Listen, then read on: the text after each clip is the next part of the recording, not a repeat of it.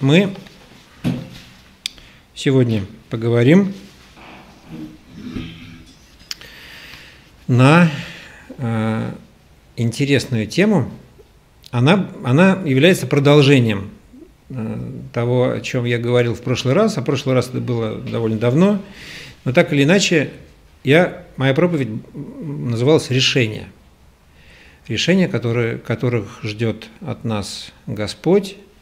Э, и главный тезис моей проповеди заключался в том, что э, решение имеет, наше человеческое решение имеет особую ценность и особенную силу, когда мы что-то сформулировали для себя и приняли решение, что-то происходит важное в нашей жизни.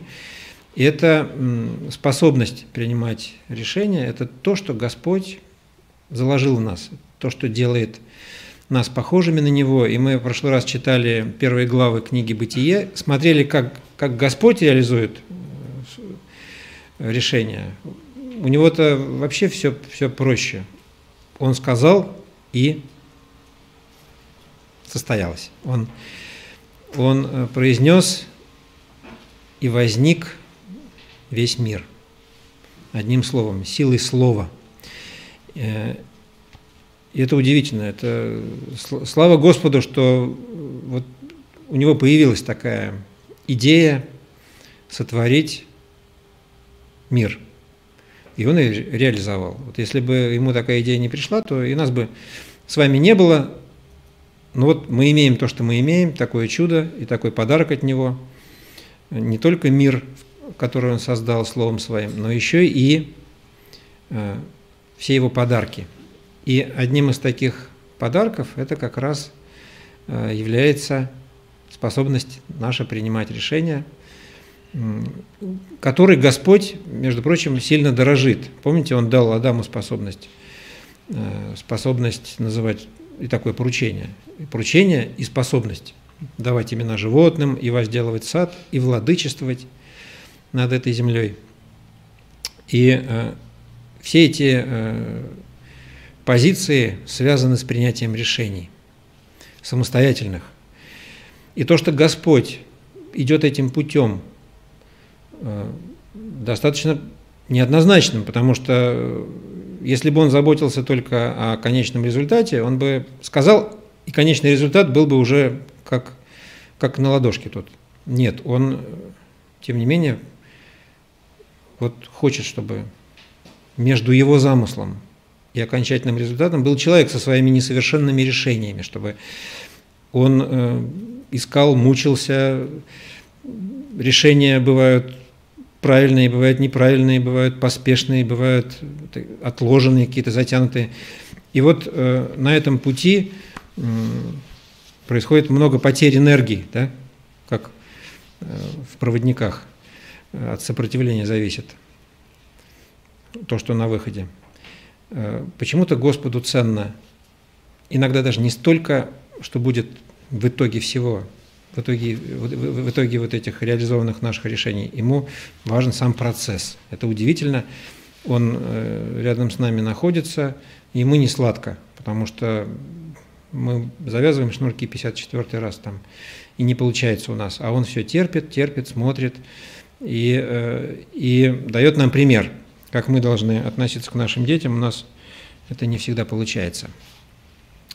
Господу важно, чтобы мы взрослели, чтобы мы, чтобы мы вырастали, чтобы наш, наш возраст физический, наше взросление, оно сочеталось бы с взрослением, возрастанием в мудрости, с таким духовным взрослением. И э, вот этот духовный рост э, расхожее словосочетание в, в, в церквях, в христианской литературе, я хочу сказать, что это не клише, это, это действительно то, то, чего Господь от нас ждет. Он, он хочет, чтобы мы возрастали, и в частности Он использует вот этот инструмент решения и действия. Сегодня мы будем говорить о действии, как о результате наших решений. Вот в прошлый раз здесь прошло богослужение, когда было прошлое хлебопреломление месяц назад – и потом учителя воскресной школы были заняты с детьми в момент хлебопреломления. Мы после этого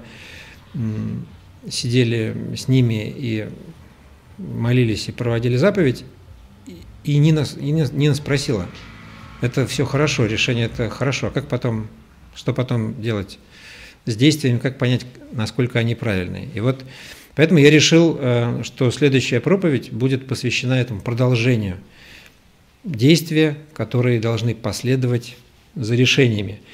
И это важно, потому что решения могут быть прекрасные, намерения могут быть удивительными, и замысел может быть удивительный, и решение принято правильное и твердое, но это может в силу каких-то причин не быть реализованным, не превратиться в действие, не исполниться.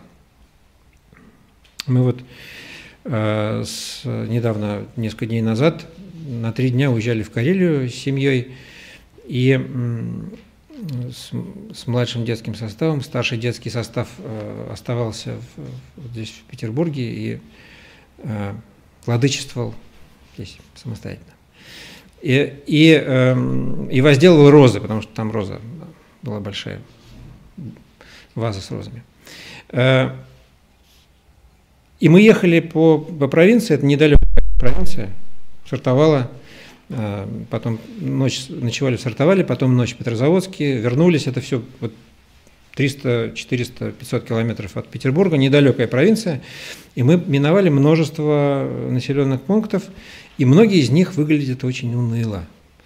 И во многих из них э, ну, в беспорядке находятся фасады домов, и заборы, и сады, и кусты не постриженные, и, и даже были много домов с такими вообще проваленными крышами, знаете, там, какие-то пожарища, которые там уже много лет стоят э, возле дороги э, основной.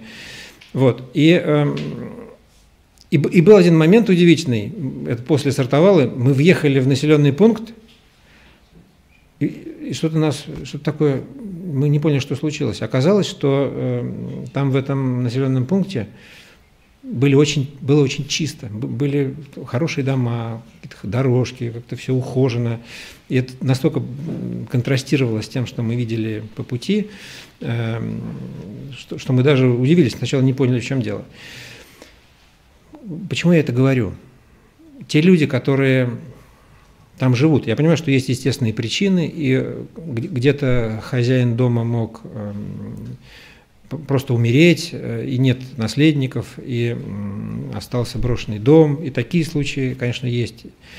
Э, но, но вот живут люди, и вот за этими покосившимися заборами, и за этими непостриженными кустами, неухоженными садами. И что-то же ими движет, они, они принимали решения, но эти решения не реализованы. Почему-то э, люди, которые отвечают за то, чтобы мусора не было на перекрестках кучами брошено, не реализуют то, что они обещали. Да, лучше обещать, чем не исполнить. Вот, вот э, что должны говорить избиратели депутатам местных законодательных органов, всяких исполнительных органов, не законодательных. Э, мы сейчас прочитаем, э, мы сейчас прочитаем один отрывок из книги, э, из книги притчей, который говорит о, об одной из причин. Мы будем сегодня говорить о трех причинах, которые стоят на пути от решения до действия, до исполнения. И первая причина – это наша простая человеческая лень. Э, удивительно, что э, несмотря на явный отрицательный такой отблеск этого понятия. Ленин никогда до добра никого не доводил. Да? Это такое явно отрицательное качество нашей человеческой природы. Вот, несмотря на это, Господь не в силах ее преодолеть самостоятельно. То есть не то, чтобы он был совсем не в силах, потому что если бы совсем был Господь не в силах, он бы не был Господь. Но он естественным образом не нарушает те законы, которые сам установил, и поэтому он дает нам возможность э, самим преодолевать в частности, свою лень. Да? Он не внедряется на территорию, э, на территорию э, личного, нашего личного пространства. Он ждет, чтобы мы с этим справлялись сами. Притчи об этом говорят так. 24 глава, 30 стих. «Проходил я мимо поля человека ленивого, и мимо виноградника человека скудоумного. И вот все это заросло терном, поверхность его покрывалась, покрылась крапивою, и каменная ограда его обрушилась. И посмотрел я, и обратил сердце мое, и посмотрел, и получил урок. Немного поспишь, немного подремлешь, немного, сложив руки, полежишь, и придет, как прохожий, бедность твоя, и нужда твоя, как человек вооруженный. И когда этот человек брал этот поле, э, брал поле, это или виноградник, или строил дом, он, конечно же, думал э, об урожаях, и, конечно же, думал о ярмарках. Эм, и, и вот между, между этим его решением, прекрасными мечтами и, и действительностью, о которой пишет э, Соломон, лежит про пустыня, просто пустыня Невада лежит, э, и посреди нее мираж. Я, мне почему-то пришло в голову, я помню, что когда я один раз в жизни я э, был в Соединенных Штатах Америки, и, один, и, и учеба моя медицинская находилась рядом э, с Лас-Вегасом.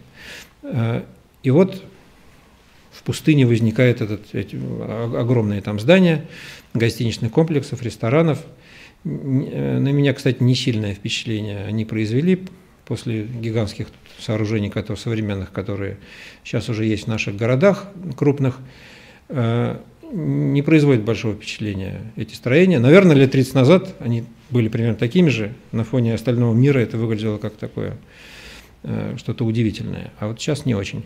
Но вот э, сама суть этого города, который стоит в, в сплошной пустыне, э, на мой взгляд, довольно несимпатичный, вот он возникает как мираж со своими, со своими миражами, э, связанными с игорным вот этим бизнесом, с, с, с этой э, ненастоящей такой вот реальностью, да, иллюзор, со своей иллюзорностью.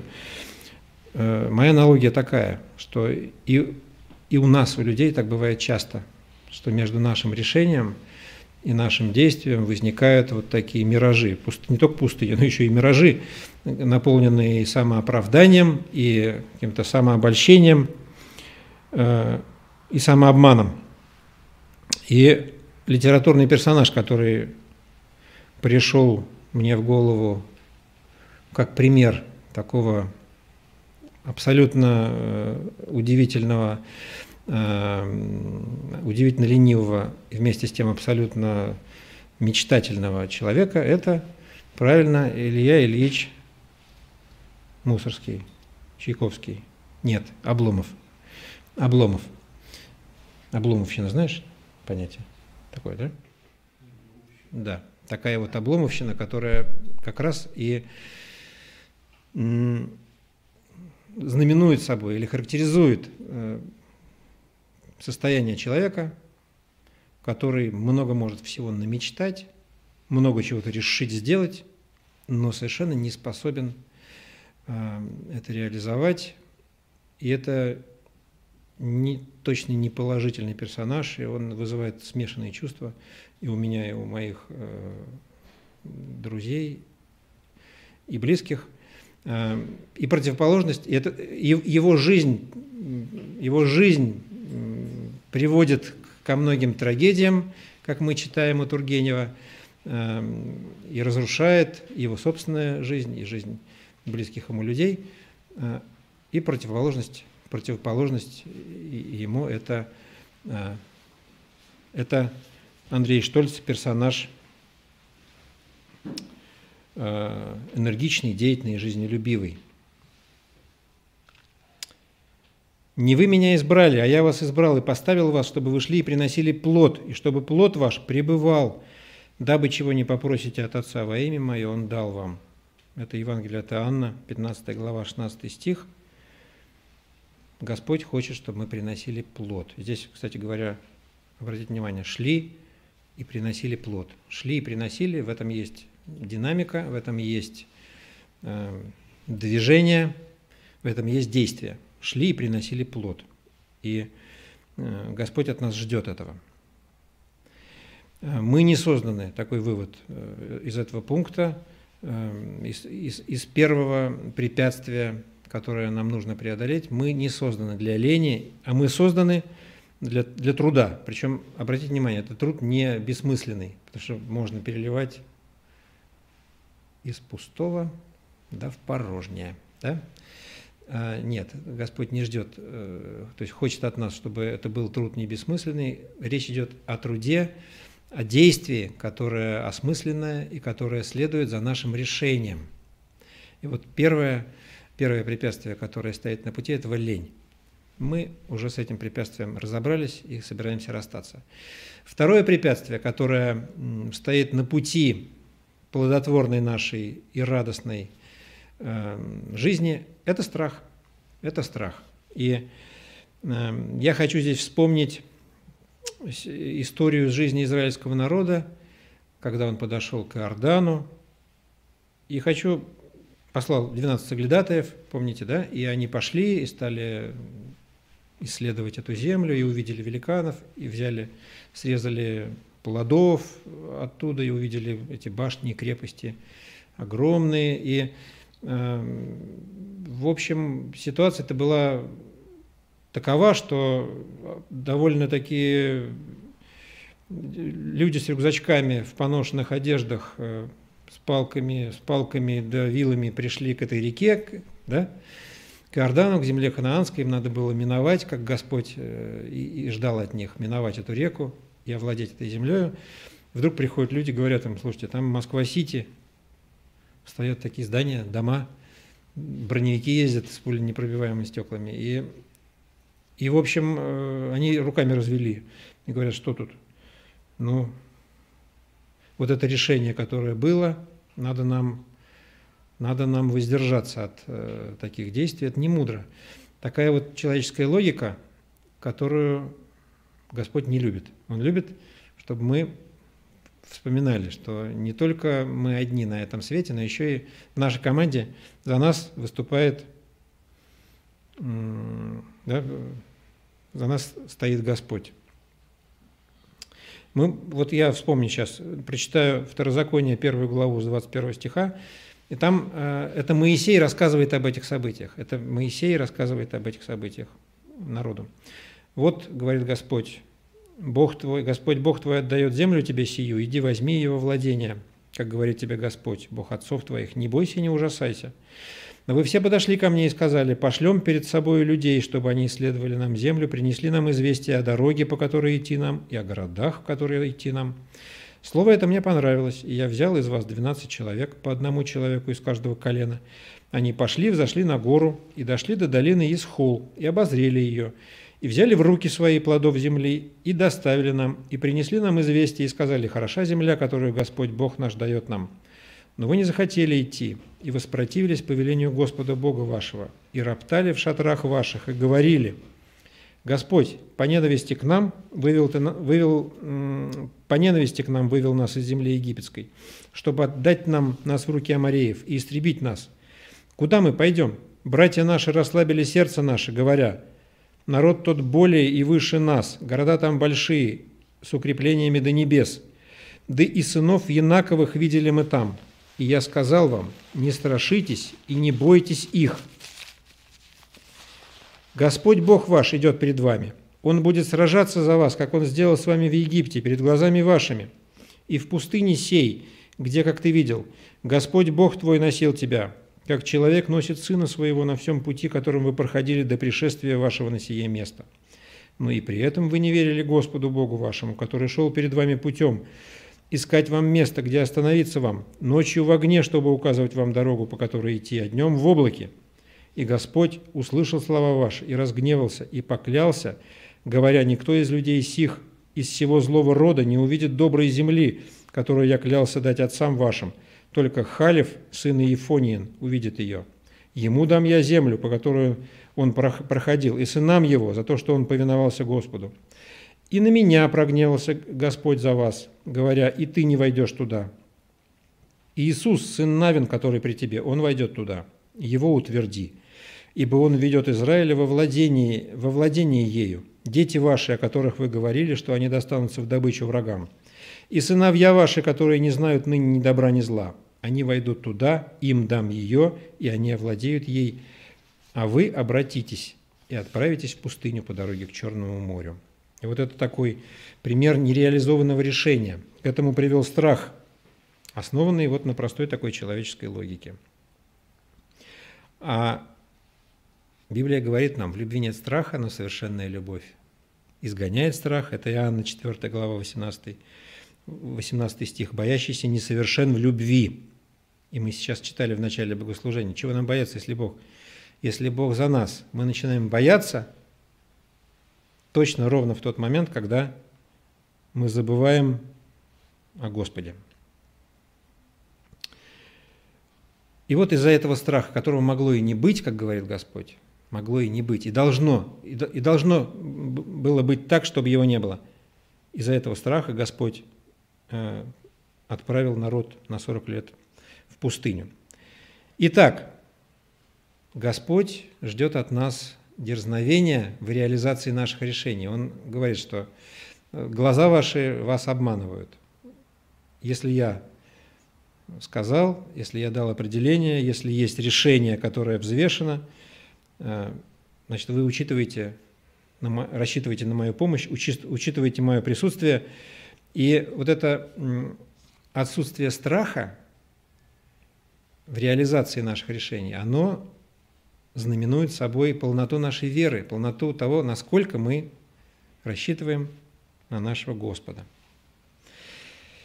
И третье, последнее препятствие, о котором я хотел поговорить, кроме лени и страха, наше решение и действия разделяет, часто разделяет такая наша неготовность бодрствовать. Вот э, я хочу... Сегодня день, когда мы вспоминаем страдания Христа и размышляем о них и о нашем месте э, рядом со Христом, о Его месте в наших сердцах.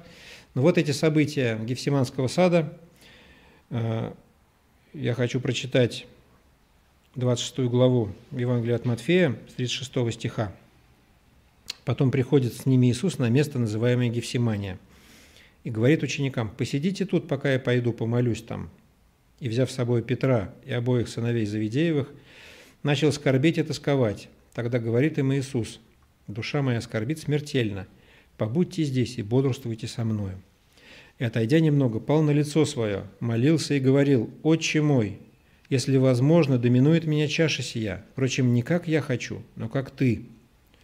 И приходит к ученикам, и находит их спящими, и говорит Петру, «Так ли не могли вы один час бодрствовать со мною? Бодрствуйте и молитесь, чтобы не впасть в искушение. Дух бодр, плоть же немощна». Христос пришел на землю, чтобы мы брали с Него пример во всем – его решения были совершенны, и его действия были всегда оправданы, и вместе с тем, посмотрите, он страдает, прикладывает гигантские усилия, и э, в другом Евангелии написано, что э, капли, капли крови выступали на, на его лице, на его челе, на лбу. И теперь посмотрите на, на учеников здесь, в этой ситуации. Э, и на месте этих учеников мог быть каждый из нас – он не просит от них ничего сверхъестественного. Он не просит того, чего они не могут сделать. Он просит их бодрствовать в конкретную, вот, в конкретную минуту, в конкретный час. Да? В конкретный час. Э, и, конечно, он э, не говорил им, чтобы они не спали там, длительное, длительное время, несколько лет, не знаю, несколько месяцев, потому что это невозможно. Он вот укоряет их здесь, говорит, то, что он их укоряет, говорит нам о том, что они могли бы бодрствовать, но не бодрствовали, не, не были готовы, э, не были готовы вот к этой мобилизованности тогда, когда это нужно. И это не надо путать с ленью, потому что э, ученики не были лентяями, мы это знаем. Но вот этот момент, в этот момент они должны были бодрствовать, и молиться. Здесь есть, видите, связь и с, и с молитвой, бодрствование с молитвой, и с тем, чтобы быть защищенным от искушения. И вот это те слова, те стихи из Библии, которые говорят об усилии, э, и которые вроде бы противоречат, да, какие там усилия, если мы спасаемся верой.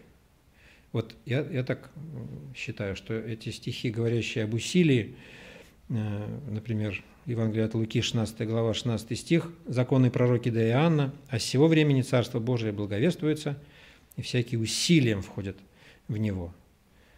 Э, кто сказал, что здесь говорится не про это вот самое, э, не про эту самую готовность сделать усилия, да, приложить, быть особенно собранным, особенно сосредоточенным, особенно э, вот, готовым встретить препятствия и искушения. Э, я, подводя итог э, проповеди, э, хотел бы, чтобы мы вспомнили, не мог пройти мимо этого отрывка Священного Писания, послание Иакова, где он говорит, что вера без дел мертва. Помните, да? Это известное, эти известные стихи, что вера без дел мертва. Э, как, как тело без духа мертво, так и вера без дел мертва, говорит он в 26 стихе там, э, второй главы. И там как раз э, апостол Иаков говорит, вот смотрите, здесь есть ваши решения, провозглашенные решения, ваши намерения – о вере. А вот здесь есть отсутствие дел. И это отсутствие дел, оно даже в определенном смысле девальвирует э, то, что вы говорите. Оно показывает, что слова о вере или слова о ваших решениях, они безосновательны. Может быть, вы так думаете, но вот эти дела должны э, появиться Обязательно. У человека, который верит, дела появляются обязательно. Они не могут не появиться, поэтому проверьте-ка вы вашу, проверьте, проверьте вашу веру. Он говорит об отсутствии плодов. Это вот э, есть ли вера? Господь нас учит тому, что тому, что за нашими решениями должны следовать действия. Я в этом абсолютно уверен. Вот э, я стал сейчас интересоваться э, занимательной физикой. Выяснилось, что фотон без движения вообще не может существовать. Вот без движения фотона как, как частицы такой не существует. Э, и мне, у меня есть такая духовная аналогия. У меня, у меня есть э, такое вот убеждение, что подобно этому и христианин э, без движения,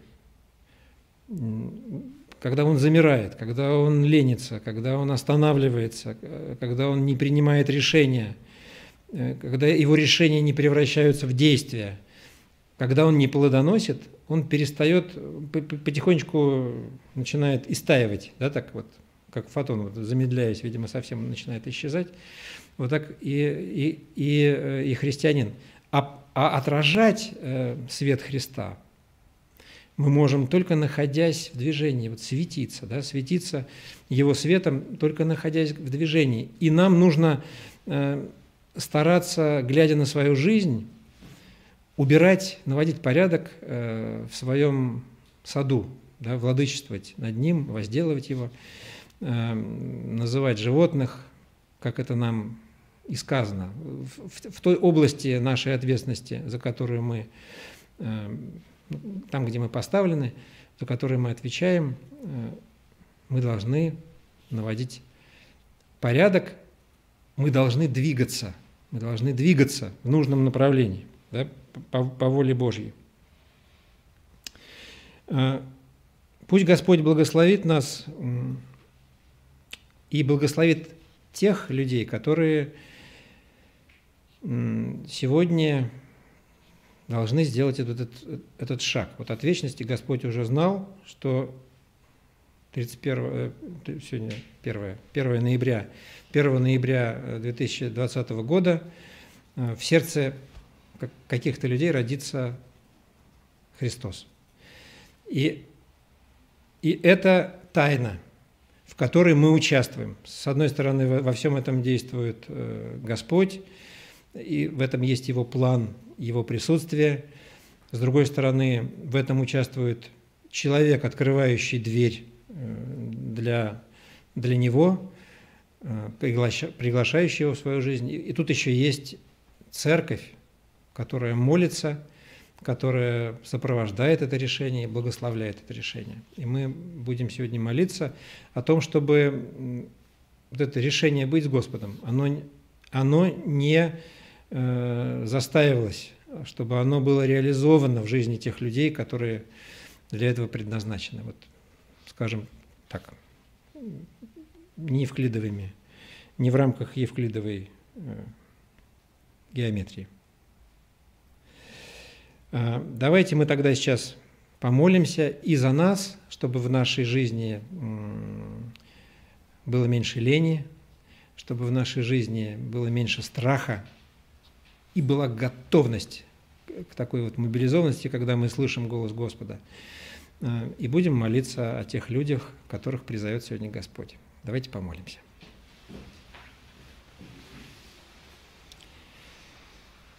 Господи наш Бог, мы благодарны Тебе за то, что Ты даешь нам каждому свой сад. И это уникальный сад, там уникальные растения и разные удивительные животные. Ты просишь нас называть этих животных и возделывать этот сад, и, и открываешь нам, как это нужно делать. Господи, сделай так, чтобы наша жизнь была угодна Тебе. Сделай так, чтобы наши решения соответствовали Твоему плану, Твоей мечте, Твоему замыслу. И чтобы за этими решениями обязательно следовали действия, чтобы мы, не оставаясь должными никому никогда и самим себе, и тебе не оставались должными, и самим себе не оставались должными, потому что каждое нереализованное решение – это долг, который тянется за нами и тяготит нас. Господи, Сделай так, чтобы наша жизнь была радостной, полной, чтобы эта жизнь была прославлением Тебя, движением по направлению к Тебе, во славу Твою. Господи, сделай так, чтобы мы не замирали, чтобы и внешнее, и внутреннее наше движение осуществлялось, и чтобы во всем этом прославлялся Ты. Мы просим Тебя, Господи, сделай так, чтобы в сердцах тех людей, которых Ты предназначил к спасению – рождался бы Христос. И хотим молиться за тех, у кого это случилось или должно произойти еще сегодня. Сделать так, чтобы путь их был легким и чтобы они были примером того, как ты заботишься, чтобы они возрастали, чтобы проявлялись их духовные дары, открывались, и чтобы через них создавалась Царство Твое здесь на земле, оно возрастало, чтобы Ты прославлялся во имя Иисуса Христа. Аминь.